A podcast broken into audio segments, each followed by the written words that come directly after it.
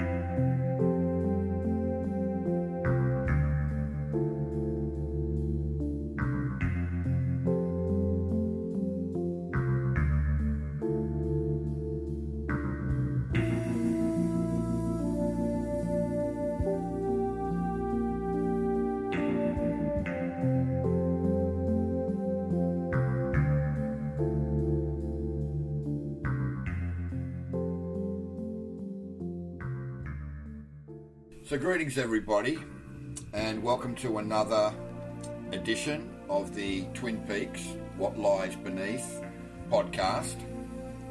What Lies Beneath, indeed. We find ourselves in an interesting state of emotional overwhelm right now. The sun is in Pisces and the moon is in Leo. We have Uranus squaring to the moon, and we have Jupiter uh, trining to the sun, and the sun is very much coming into uh, a deeper mirror focus with Neptune. And this is giving everybody this greater sense of displacement. We really feel like limp spaghetti, you know, surrounded by all this lushness, all this beauty, all this bounty of nature and what the world affords, and yet we feel limp, lifeless, detached in a lot of ways. And I thought it was a perfect opportunity to release another deeper insight into the meta language of the David Lynch universe. And the opportunity to look quite deeply and closely at the character of Special Agent Dale Cooper. And one of the things that Lynch makes very, very clear um, in the traversing of Cooper's character, his character arc within the framework of the series and the movies and the special um, additional documentaries and whatever, is that he's constantly being asked to have a internal battle with his own self-identity, who he really is. And in order to support that, he's been taking many, many different masks and playing out the masquerade of different roles that his particular craft, if you like, his FBI craft of being the detective being the one who delves deeper into the different things that are playing out on screen with the various characters from Twin Peaks. And it's not unlike or dissimilar to what we go through. Humanity at the moment is probably in its deepest state of delusion. It is very far removed from any form of genuine, authentic balance the lens through which planar reality is being viewed right now is, is somewhat rather distorted.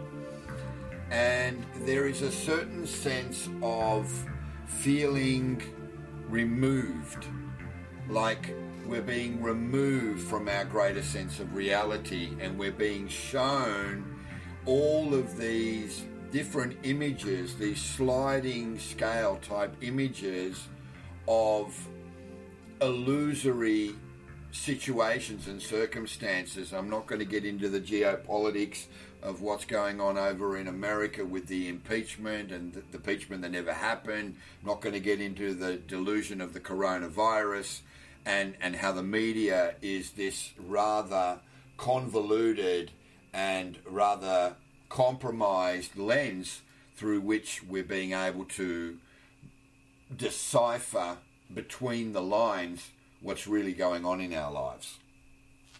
These planetary transits are setting up like a, a set of, of bowling pins that our consciousness, our form of expression, our non liberated sense of self is going to bowl down the guts of it and take them out. And it's really intense and it's really being amplified, particularly when we have so many planets in a grounded Earth type space. Don't forget, we've been dealing with Mercury retrograde for the last two and a half weeks, which will station direct um, on uh, Sunday before we have the the very powerful full moon in Virgo, where all manner of possibility will be revealed, and you'll be asked to basically make a choice. Stay in the delusion of the old timeline, stay wrapped up in what is considered to be a safe and a secure option, or are you going to see these emotional, physical, mental, spiritual, astral challenges that you're being asked to face with verve and vigor and valorous intention. So let's look at how what's happening through the quantum field of the mirror of our experience and how it relates directly to the way that Agent Dale Cooper was taken through these different timeline, time shifted perspectives in an effort to ground and finally understand his identity before he became compromised, like we did, the viewer, and as a result, were left feeling somewhat incredibly dissatisfied when we found out too much too soon many of us really need to stew in all that we've been experiencing, and that includes the third party drama and the third party maya that our interactions with other people have created. We are the purveyors of our own destiny.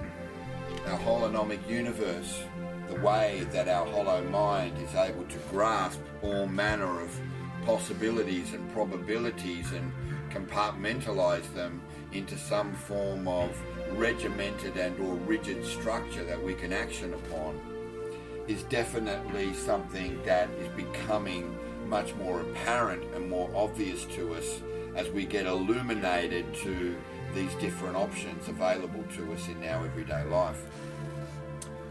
So sit back, relax, grab a damn fine cup of coffee, get into that cherry pie if you've got it, and we're going to get into some really, really interesting musical choices.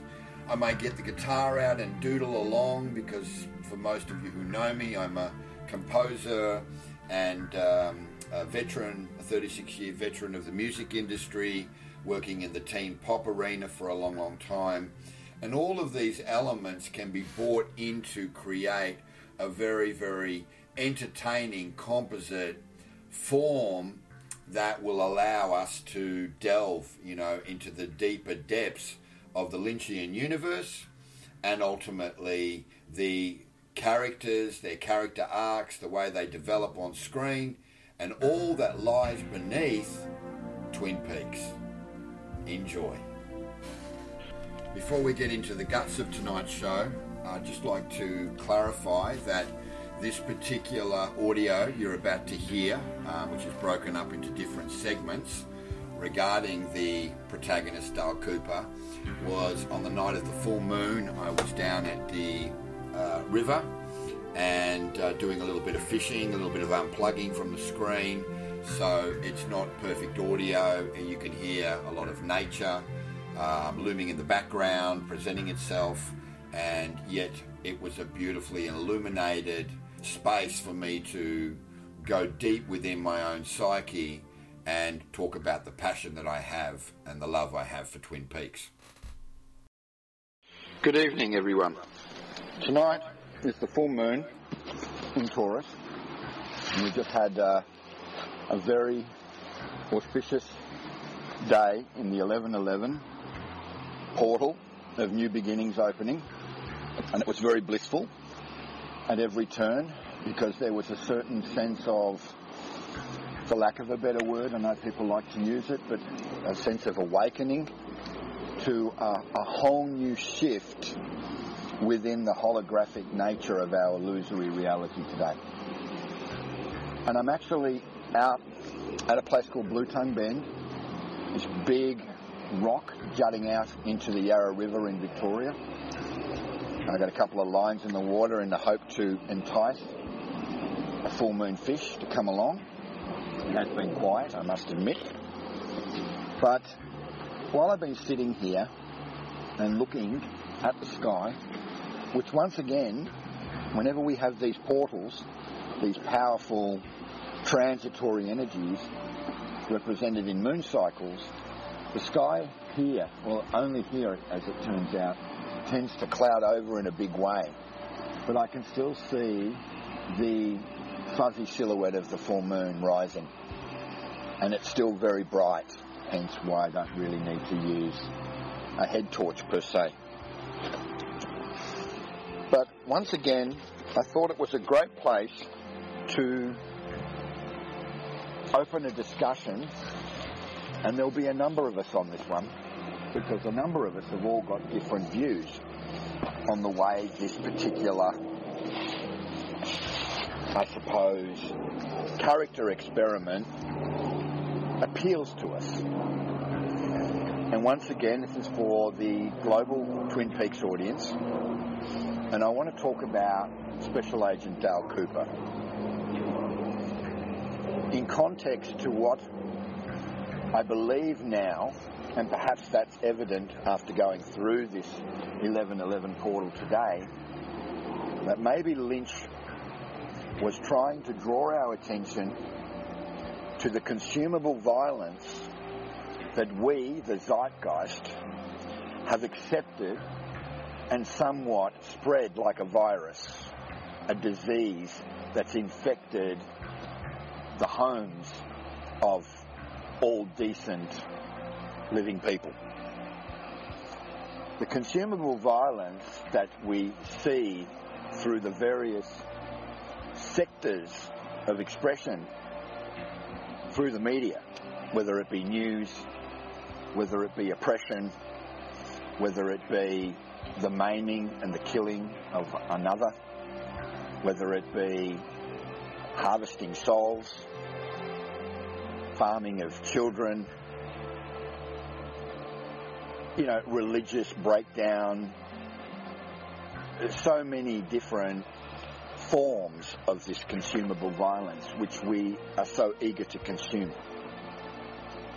And yet, Lynch presents us with a very, very simple analogy in a television show that is predominantly a detective thriller story about discovering who the killer is of the homecoming queen Laura Palmer in the idyllic small town of Twin Peaks up in Washington State.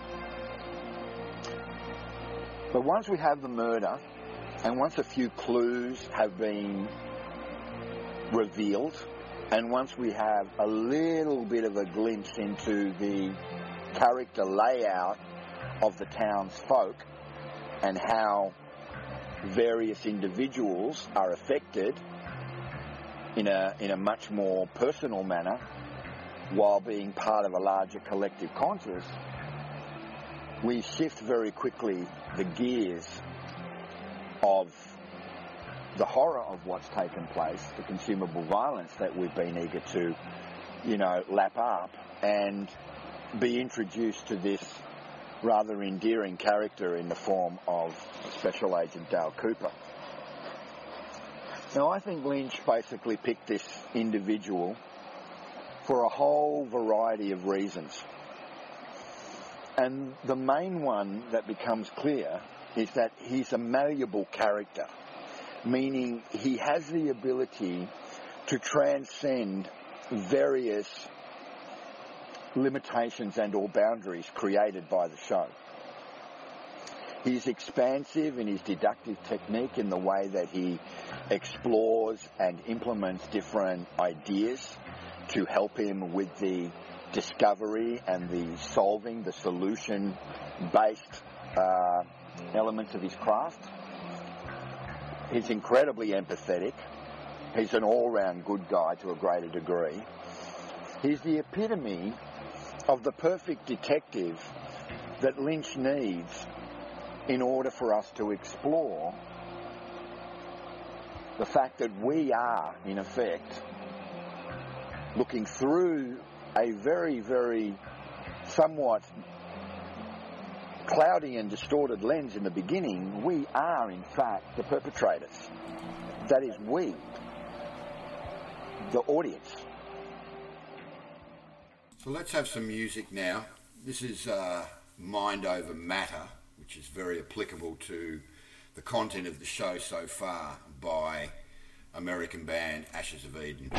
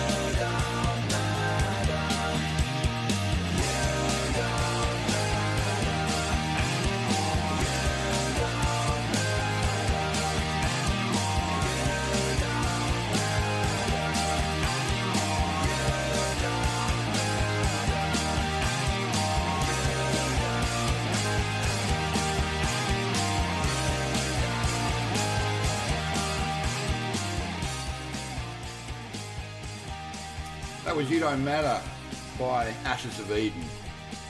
And we continue now with What Lies Beneath, the Twin Peaks podcast, right here on Magazine Radio. You're with Mike Puskas. Now, he makes it very clear that, that there are all sorts of references to dreams. And I've been through quite a lot of that by explaining who the dreamer is and the roles that we play and the different layers in which we present ourselves as observers of the dream, which means we, we, we take on a responsibility to generate and or create within the conduit of everything that's going on certain manifestations of the plot structure and the way that it unfolds, the interplay that we ultimately see on screen. So could it be said that Special Agent Dale Cooper is the detective that Lynch sends in to test us as to how do we feel about something, you know, we're kind of used to it. We're sort of been desanitized to death and to murder and to horror and to the macabre and even into the darker recesses of the cult, of occult, folklore, alchemy, witches, warlocks, vampires, zombies, gods, whatever you want to call it. We're sort of de- de- de- desanitized, desensitized to a lot of it at, at any rate, for, for the most part. But he's the detective that's sent in to test us as to what's it going to take for us to feel some sort of loving compassion for what's happened to this beautiful woman who was rather troubled and who was rather, you know, a rather confused teenager. And some of the townsfolk saw her in one particular way, and some of the townsfolk saw her in a very different type of a way. And so there was a lot of confusing modalities at play in the way that this woman's intentions and initiatives were ascertained and um, understood.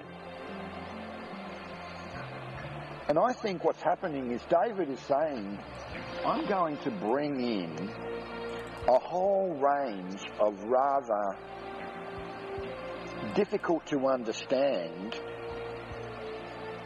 dimensional characters that come from different densities of existence. And they, they are represented to us, for the most part, as mirror reflections, metaphorical mirror reflections of self. Each person, to some degree, represents their dark shadow self. I just can't seem to stop talking about this because for some reason, Spirit keeps saying, Mike, keep talking about the doppelganger, keep talking about how there is no more fear, right? Fear has always and ever been false evidence appearing real. We're the ones that collapse the reality to infuse it into some form of electrical kind of strain that then kind of snap, crackles, and pops and explodes into a myriad of different electrical impulses that we're all simultaneously feeling at once. And I'll go into more detail about that later because I think electricity, right, electricity is a very cool way and a very cryptic and somewhat meta way of representing the different fusions of energy, the different facets of energy and energy production, release, transmission, reception. And it all relates very much to our television sets. This is a television show that pushes the boundaries of what was considered to be acceptable on television back in the late 80s. So the electricity is us sparking and pulsating and moving, undulating back and forth and, you know, polarizing and expressing and whatnot through the on-screen drama that we glue ourselves to in order to keep us fed, feed on the pain and the sorrow, which David represents as the Garmonbozia. And that's abstract in the form of creamed corn, rather disgusting. The is what we, the audience, feel drawn to and compelled to feed on. Bring us, give us more. Give us more. So here we are, being confronted by a heinous crime of a young prom queen being wrapped in plastic after being brutally murdered, and we want to know essentially who did it. That's it. It's a who done it. But it's a great way to bring so many meta forms, which a lot of the younger millennial laterally integrated generation in the new cosmology that we're we're experiencing, it's a great way to reflect it back through the mirror of conscious reality to reveal our true self. Let's have some more music now. This is an uh, original song from my spiritually aligned group, The Seventh Sense, and a song called The White of the Wolf's Eyes. It's in 432 hertz, which is the frequency of the resonant um, human heartbeat at birth. And uh, really, if you can kind of almost close your eyes and, and try to push away the monkey chatter, this, this track will really, really enhance. And this is where we're going to create a prequel into this deeper dossier of Agent Cooper because he is, in my book, the, the white of the wolf's eyes. It wells up and is dark within, as it's stated in episode 8 of the, uh, of the Return.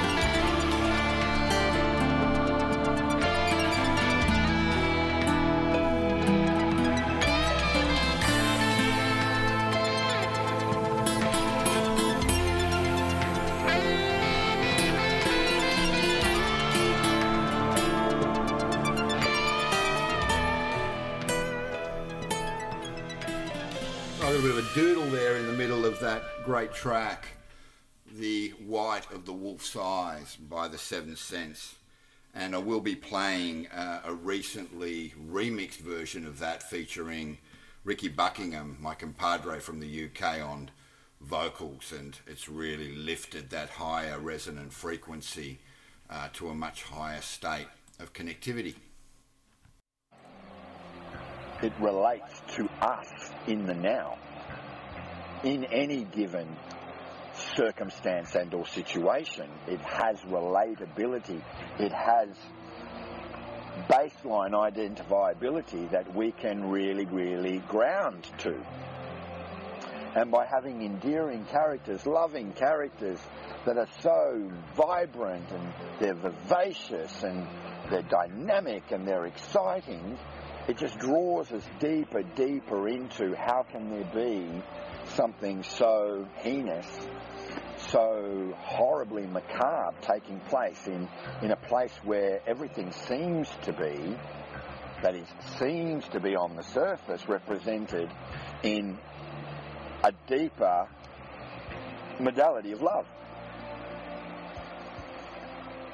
So David introduces these darker shadow characters in the form of what are called tulpas, doppelgangers, shadow beings, shapeshifters, whatever you want to call it, and he gives them kind of interesting, ancient, shamanic names like Jowday and whatever to tweak our curiosity as a television audience.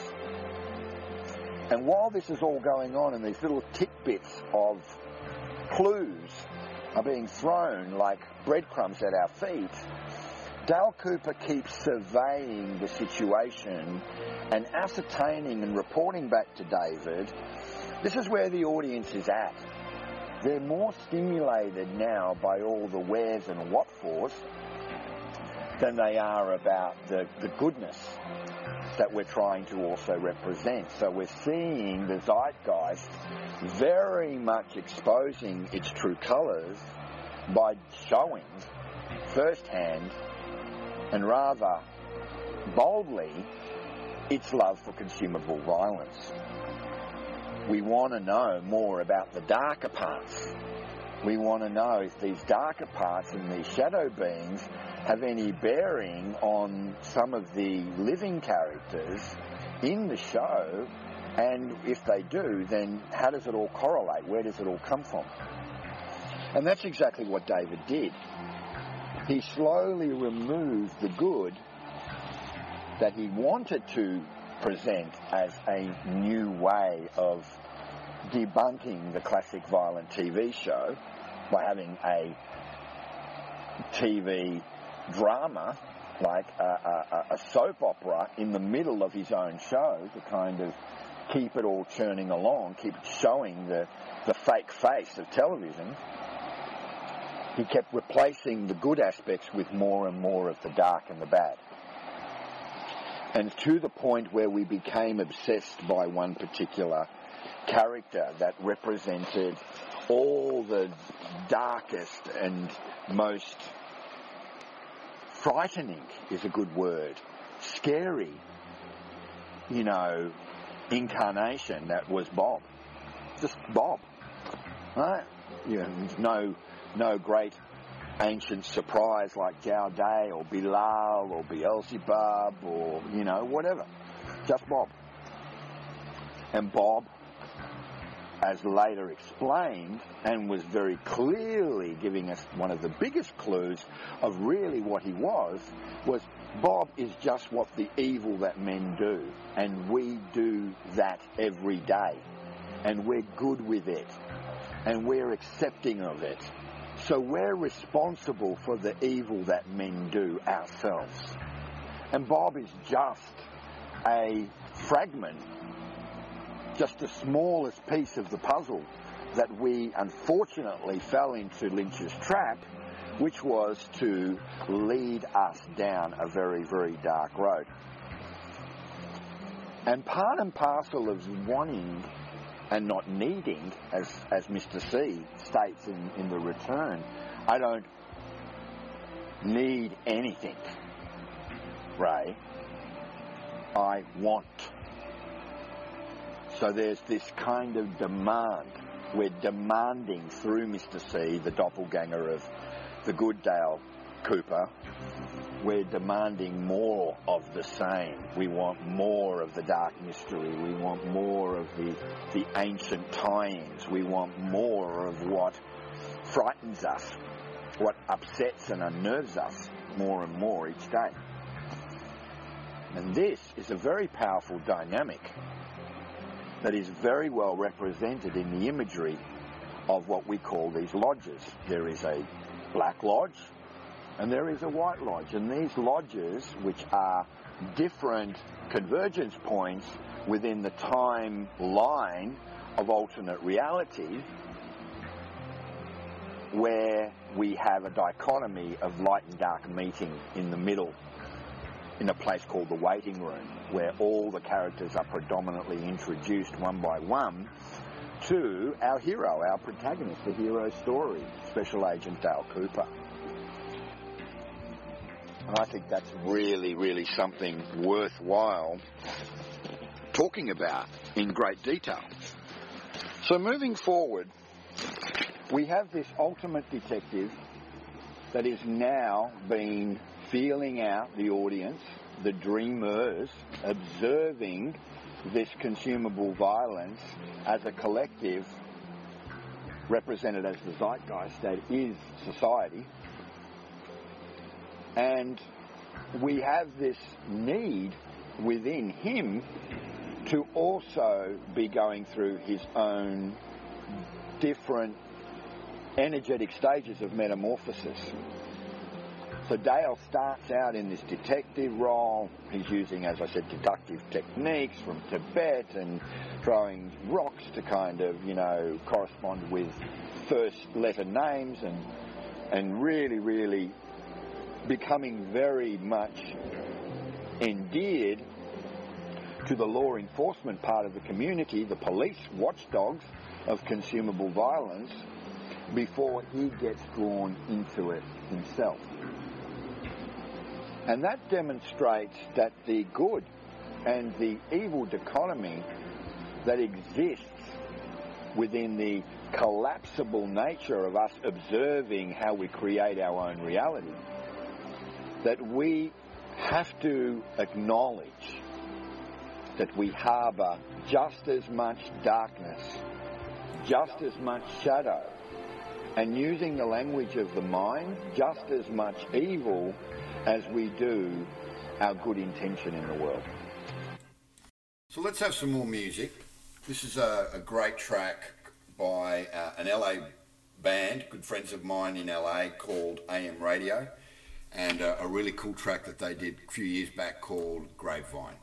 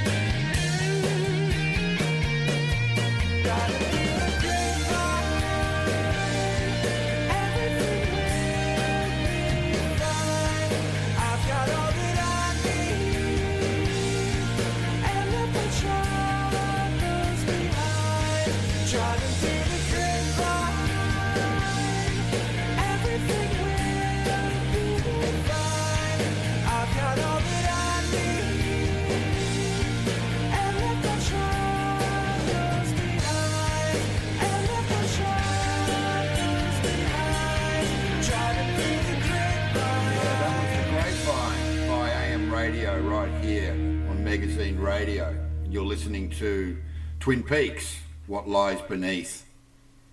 What Lies Beneath, indeed, indeed, indeed, indeed. And anybody who wants to say that, no, that's not me, and I come from a deep religious fervour and whatever else it is, I'm sorry, but that's absolute bullshit. You're probably worse in many cases than, than most of us that aren't tied to some form of archetype or defined belief structure. Now, here's a segue that I think Lynch kind of dealt with once again by talking about the woodsman, the woodsman's role, and the way they represented the electrical flow or the current of possibility that you have the ability to change. And that is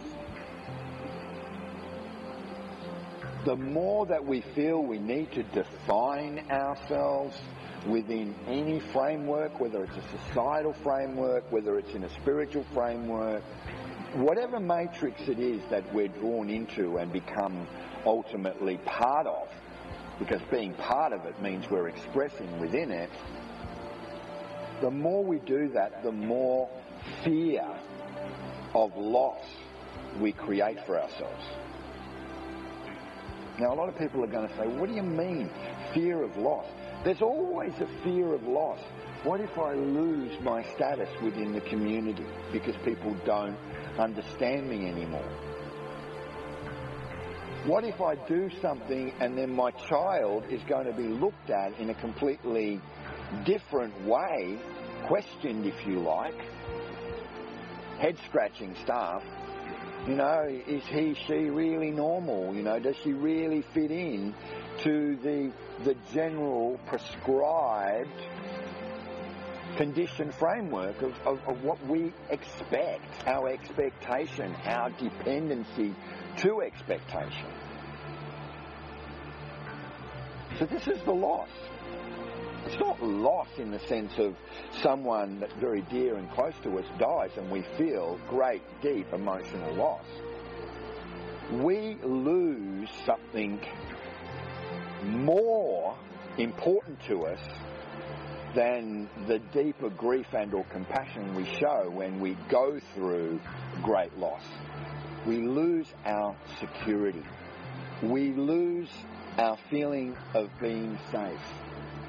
We lose our sense of belonging within the dynamic, whatever that might be. Defining ourselves or creating definition, which is where language comes in most strongly, especially when it incorrectly represents really what's going on within the zeitgeist as a collective, that definition is essentially the very same polar opposite electrical charge, if you like, that undoes us, that unbalances us, that creates that moment of questionable pause in our conscious scope to say, I don't think I want to be in that space. I don't think I want to be subjected to that level of interchangeability. I'm not sure if I really want to be that isolated and or independent from everything else that's going on. Yet that's where the bliss lies. One of the things David is saying by me bringing this forward at this time is that you don't really need anything. All of the negative, extreme negative force that we concoct, that we create, is something that is very, very much part of a programmed, conditioned outlook. And that outlook has no bearing on where we all lie in the scheme of today's world landscape because it's part of an old, outdated paradigm, a mutant paradigm very much embodied in fear. So David is saying to us that, yeah, this is all going on, and yeah, it's all a concern to know that all of that exists within you. The monster existed in Sarah Palmer from a very, very early age. They say that she was the mirror of good corrupted by the first kiss on the day of the Trinity test, the release of the first atomic bomb in St. Alamos. 1956, I think it was. So aptly represented by the arrival of the woodsman and the way that nature was corrupted into the froggermoth, then became some kind of a, a dark shadow virus that started to take over. And a lot of people can attribute that dark shadow virus, as the indigenous populations do, to the arrival of ego, the release of ego. This is when ego was completely misunderstood and it only knew one thing, and that was how to control center stage. So let's go back to where we started, okay? Special Agent Dale Cooper is the detective sent into the television world, the world of consumable violence, to see if we have enough empathy in our heart space to care for the good that is Laura Palmer. And we didn't get it. We became so obsessed with the darkness and with the character of Bob and Mike and, you know, the whole kind of the magician longs to see one chance out between two worlds fire walk with me. And I will go into, you know, what Corey's been talking about for quite some time, and that is why don't we all put our differences aside and firewalk together? Let's have some more music. And uh, now we're going to feature another really, really great artist, good friend of mine from New York. Her name is Elza. Done a lot of licensing in television and uh, released a lot of independent records. Really powerful voice, beautiful songwriter, and very much kind of sets the tone for where I'm going to take the podcast now and the really sort of more detailed understanding of what's happening with Special Agent Dale Cooper and the many faces and the masks that he wore as he kind of traversed the expansive landscape of Twin Peaks. So I think Elza sets the stage quite nicely here.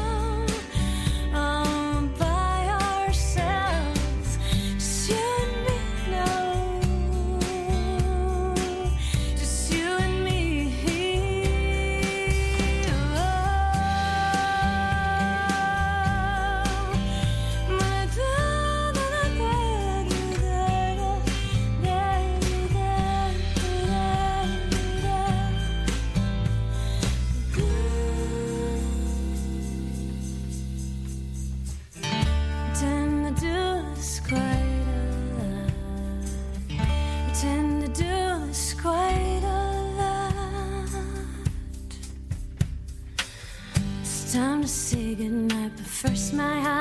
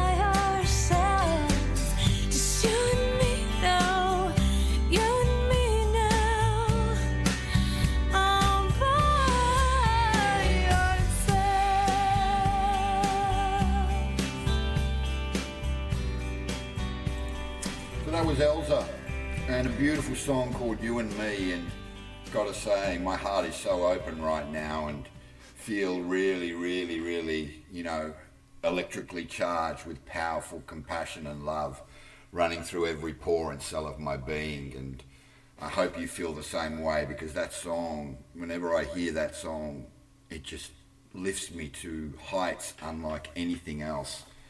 And that's the power of music right there. The ability to transcend the limitations and the boundaries that we create for ourselves every day of our lives. Beautiful. Much love to you, Elsa. Much love, darling. Not asking the anomaly, the abomination, is that right? Whatever, of fire to come and lead the charge or create an even more explosive charge in us, but to actually embrace this shadow, embrace the mirror opposite of who we are in our doppelganger, and to walk freely with them and to explore and experience and discover all of what the world and what nature combined brings in the form of probability and possibility. And this will come back time and time again to the simple exponential curve that is the collapsing of the particle and the wave. I believe within a few short years from now, we will have enough control over the compartmentalized nature of our mind circuit, our brain, for most of you, that will allow us to collapse by choice what we observe to become our reality. And if we choose to push a negative thought away and not collapse it into a particle of negative form, we're going to have the ability to do so.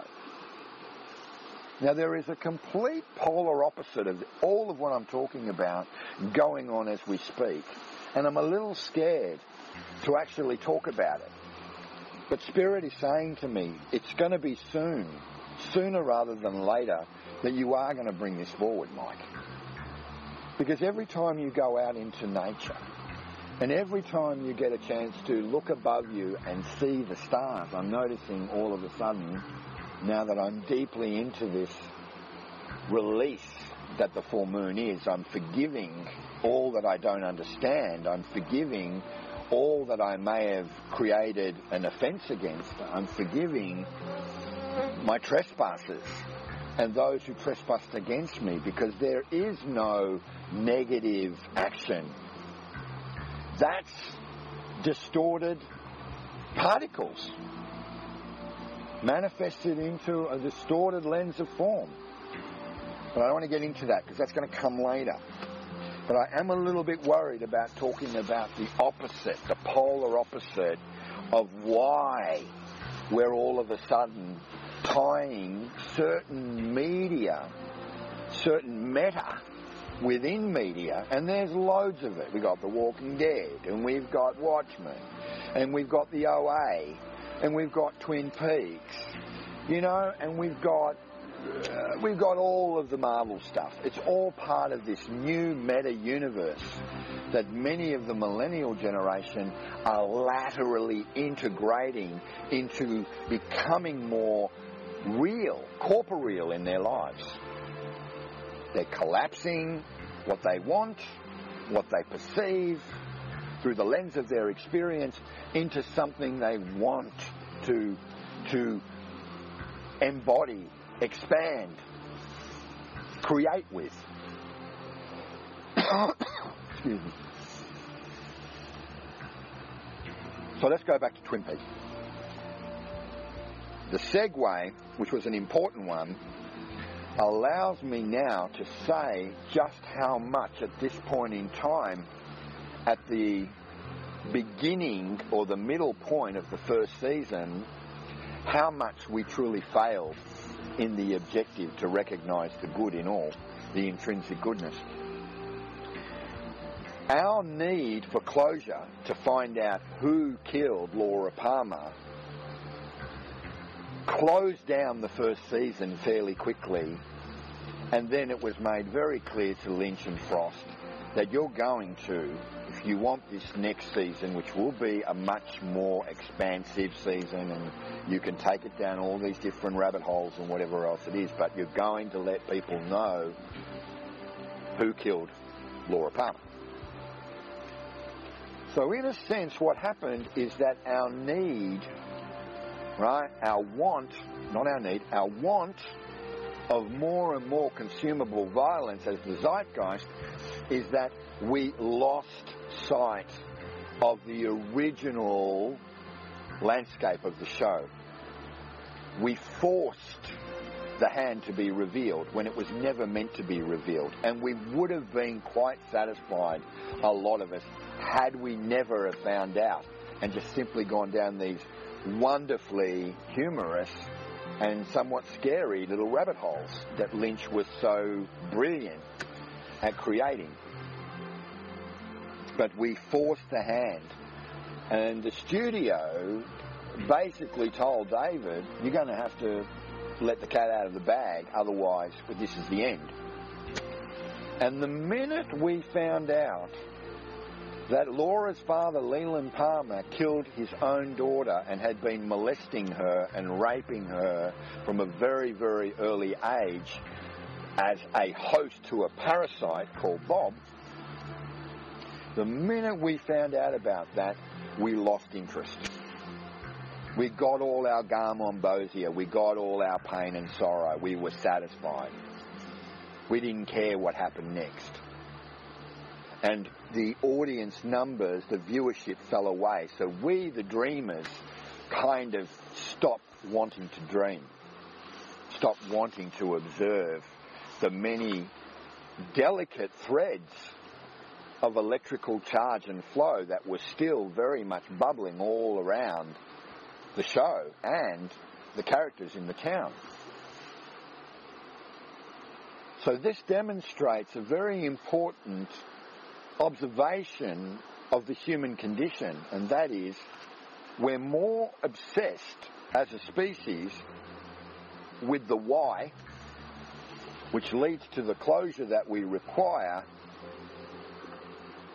than actually wanting, remember I used that word, wanting to change our conscious outlook in the way we live our lives by no longer prescribing to the habituated pattern of watching consumable violence on television. I'm going to stay with this romantic theme now and basically create a, a, sort of a sense of deeper understanding as far as the bigger picture of what's kind of going on. And this is uh, one of my favourite bands from the 70s, Def Leppard, and a, and a really cool song called Love Bites.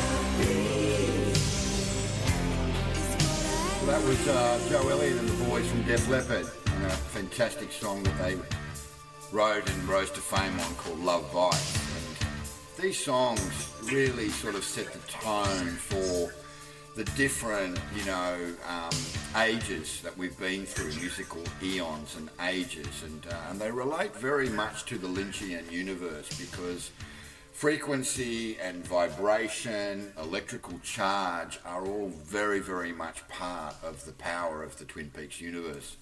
And, you know, when we look at the dossiers of particular characters and we try to correlate music and even some background, you know, do let me know. Do you want me to do a little bit of Wikipedia on some of these bands that I'm playing, so you get a bit more of a backstory. You know, um, I'm really trying to build a kind of a, a, a co-creative space here for you, the listeners, to you know to tune in and to ultimately let me know as your curator, you know, as your tour guide, if you like, through the spiritual universe of David Lynch's Twin Peaks what it is you like, what it is you want. You know, be Mr. C and say, I don't need anything, Mike. I want this from you, and uh, I'll be more than happy to uh, comply. I'm here to, I'm here to please, guys, and I hope you're digging the vibe of the music.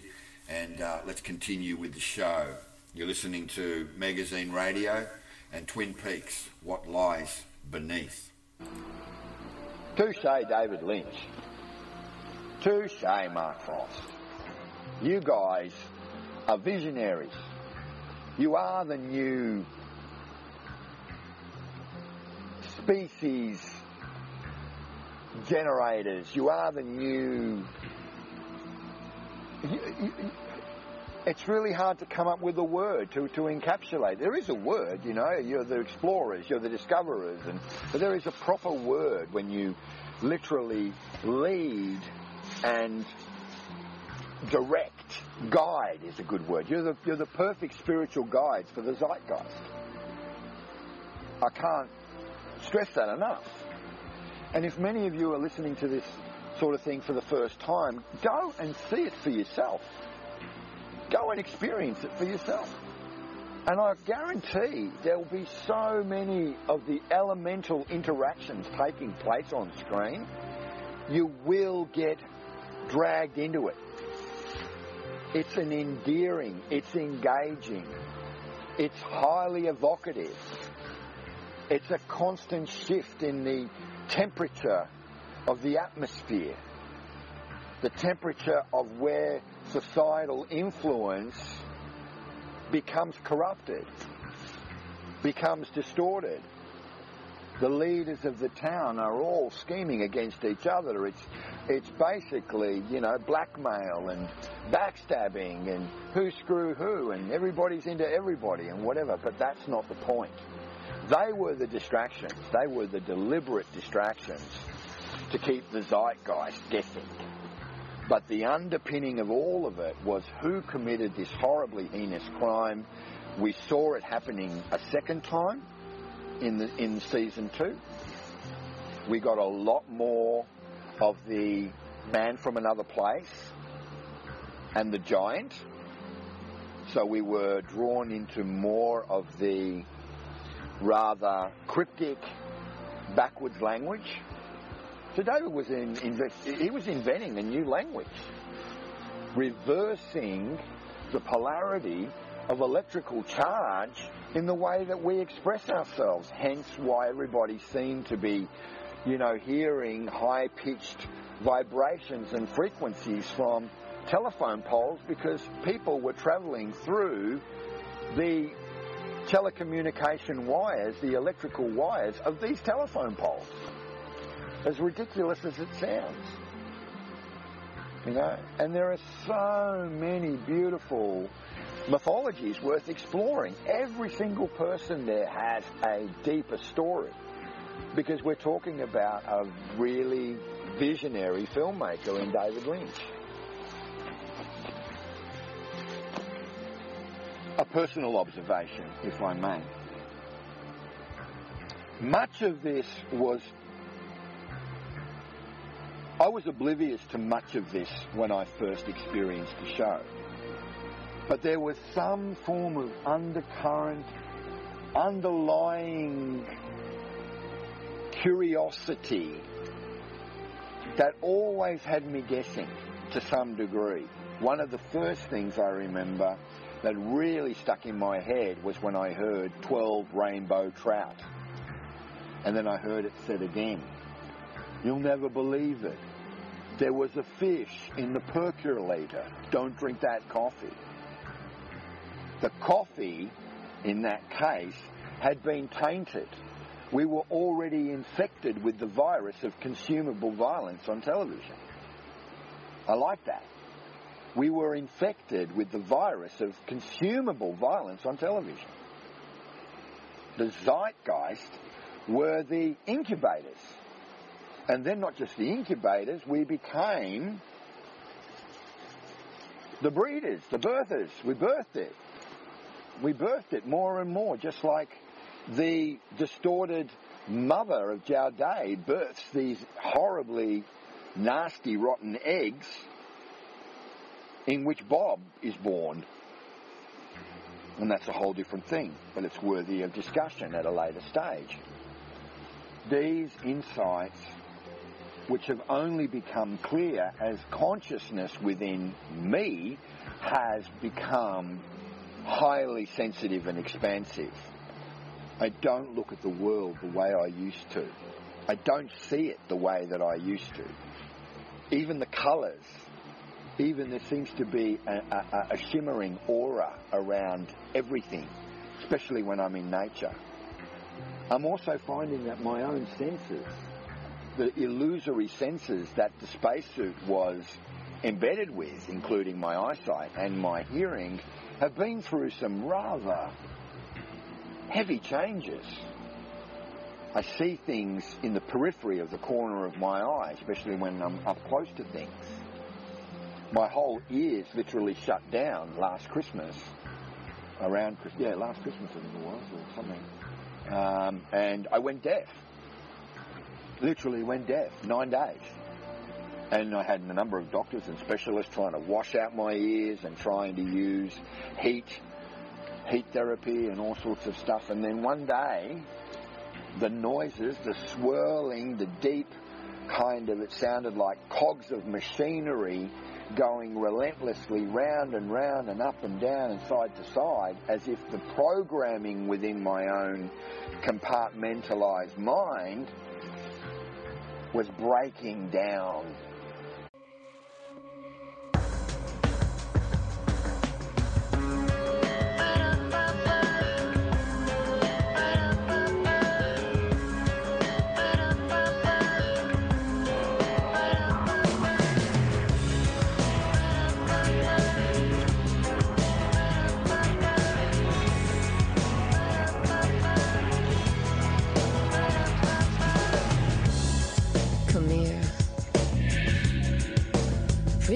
Pretty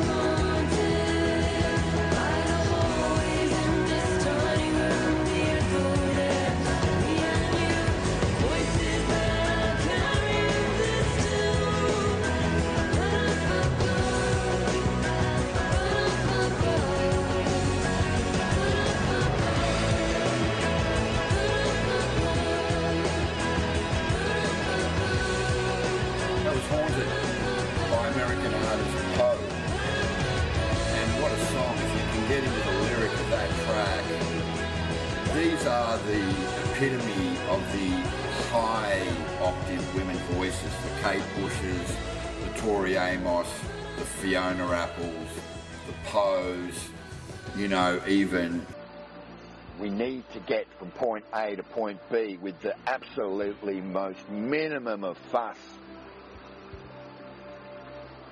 Hence why we want our egos to be gratified in the moment with a flick of the finger about Dale Cooper. So we become the disgruntled to begin with detective.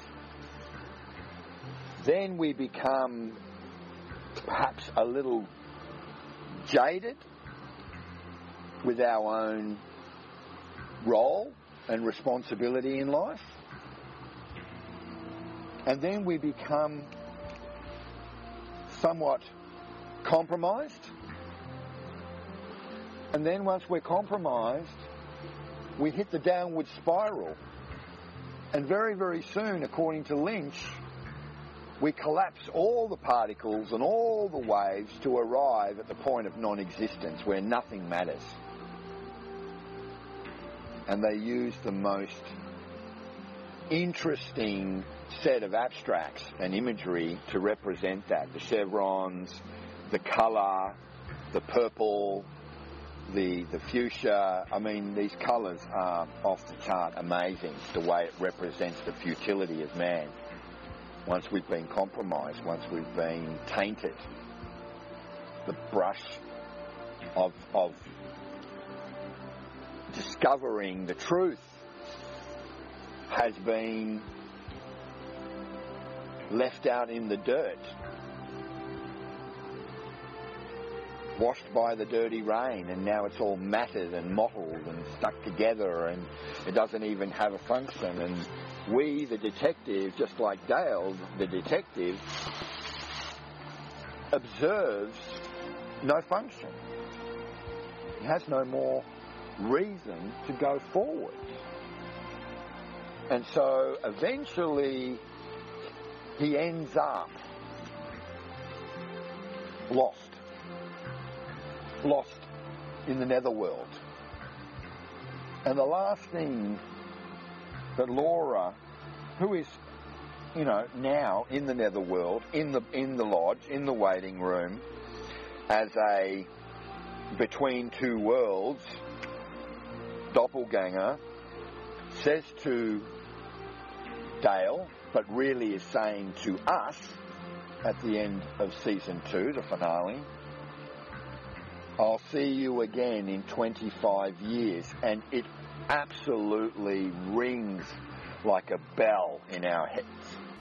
But we're too wrapped up in our own convoluted ideals of what we consider our reality to be that we don't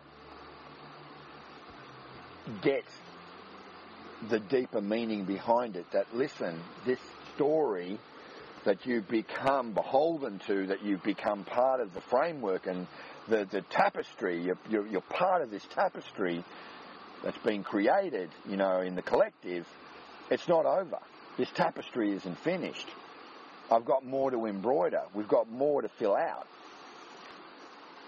And literally 25 years later, mm-hmm. Lynch and Frost walk into Showtime and say, guys, we're here. Well, that's nice. What are you here for? Well, Laura Palmer said, I'll see you again in 25 years. Well, it's 25 years. Let's go. And that is how Lynch works.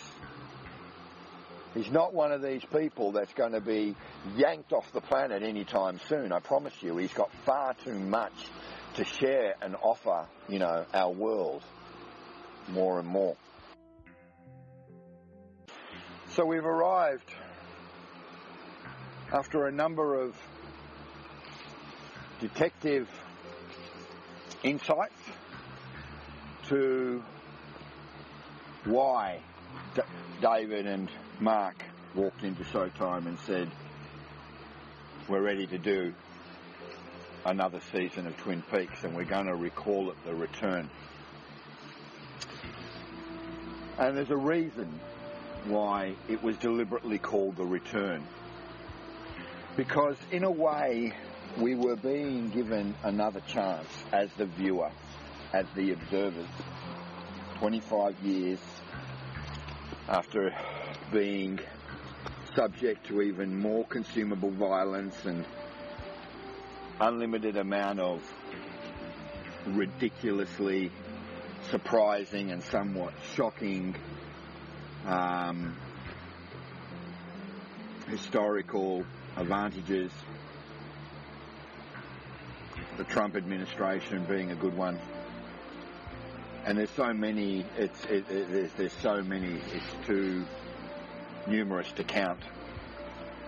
And had our consciousness, had our conscious value, our outlook changed enough to be worthy to receive a new gift from the Lynch universe in the form of resurrecting a number of the original characters to bring this idyllic town, once filled with intrinsic goodness, back to life. I will state, for the sake of clarity, that at one stage, a number of the characters who were all so much older, uh, Jack Nance, of course, is now dead. Peggy Lipton is now dead. Miguel Ferrer is now dead. Catherine Coulson is now dead. That's the log lady. Albert, the forensic specialist from the FBI. Pete Martell, Catherine's husband of the mill. And who was the fourth one I just stated? And Peggy Lipton, which was, of course, Norma from the Double R Diner, who, by the way, never was given the same treatment as everyone else. Norma always, and everything that happened at the Double R Diner up to this point had always embodied the absolute intrinsic good that exists in all of us. But that was about to change in the return. So David wanted to see whether the shift in our own conscious landscape had been enough for us to want to revisit, want to rekindle, want to recalibrate the different types of reactions and responses. Pardon me. The reactions and responses that we would be going through had we be given another chance to go down this different type of rabbit hole.